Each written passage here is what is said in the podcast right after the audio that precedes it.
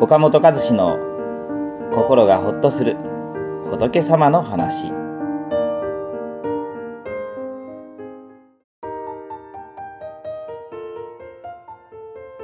それでも周りと自分を比べてしまう。そんな時に聞くお釈迦様の言葉。心理学者のアルフレッド・アドラーは人間を根本的に動かしているのは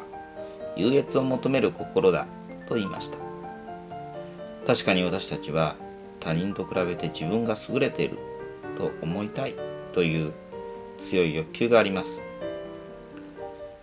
友達や同僚に対して自分とどちらがみんなから好かれているだろうか。どちらが仕事ができるだろうかと比較してしまいます。自分の方が優れていると思うと安心し自分の方が劣っていると思うと悔しい気持ちや惨めな気持ちになるものです。自分を他人と比べる心は誰にでもあるんですけれどあんまりね気にしすぎると相手との関係がギスギスしたりね疲れてしまいますからね。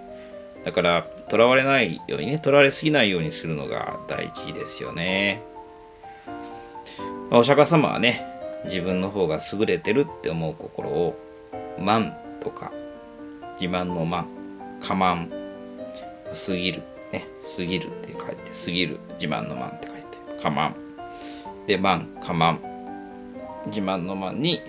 過ぎるに自慢の慢ね慢過慢に分けて教えられています。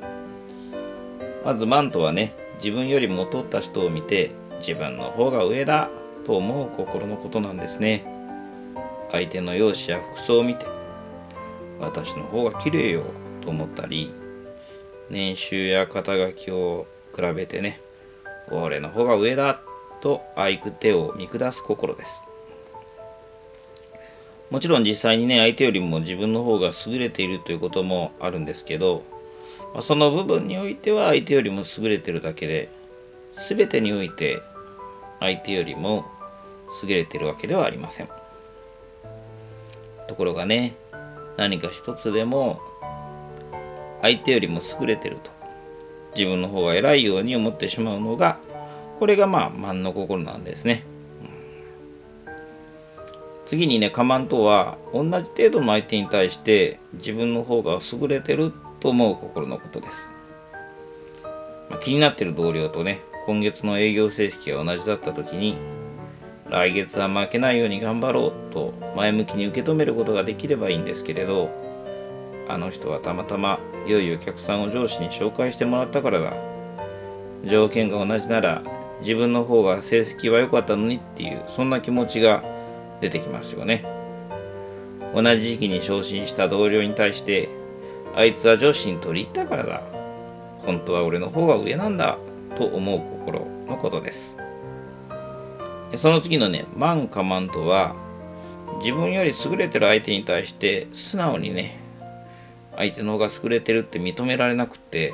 相手の欠点を探して、私の方が上だと思う心のことなんです。相手の優れた点を認めてね、まあ、そこは先生だとこ。を学ぼうと目標にしようと思えばね、自分の向上につながるんで、とってもいいことなんですけれど、なかなかそういうね、気持ちになれないものなんです。相手の荒探してね、自分の得意なとこ引っ張ってきて、引き下げたいっていう心が出てきますよね。例えば自分よりもスポーツができて活躍しているクラスメートに対して、あの子は運動はできるかもしれないけれど、性格は悪いのよね。私は友達が多くって、みんなに好かれてるから、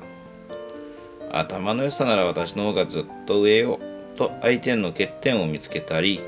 自分の得意なところを持ってきたりして相手の上に立とうとする心のことです。私たちはね相手の優れてるところを認めたくないもんなんですね。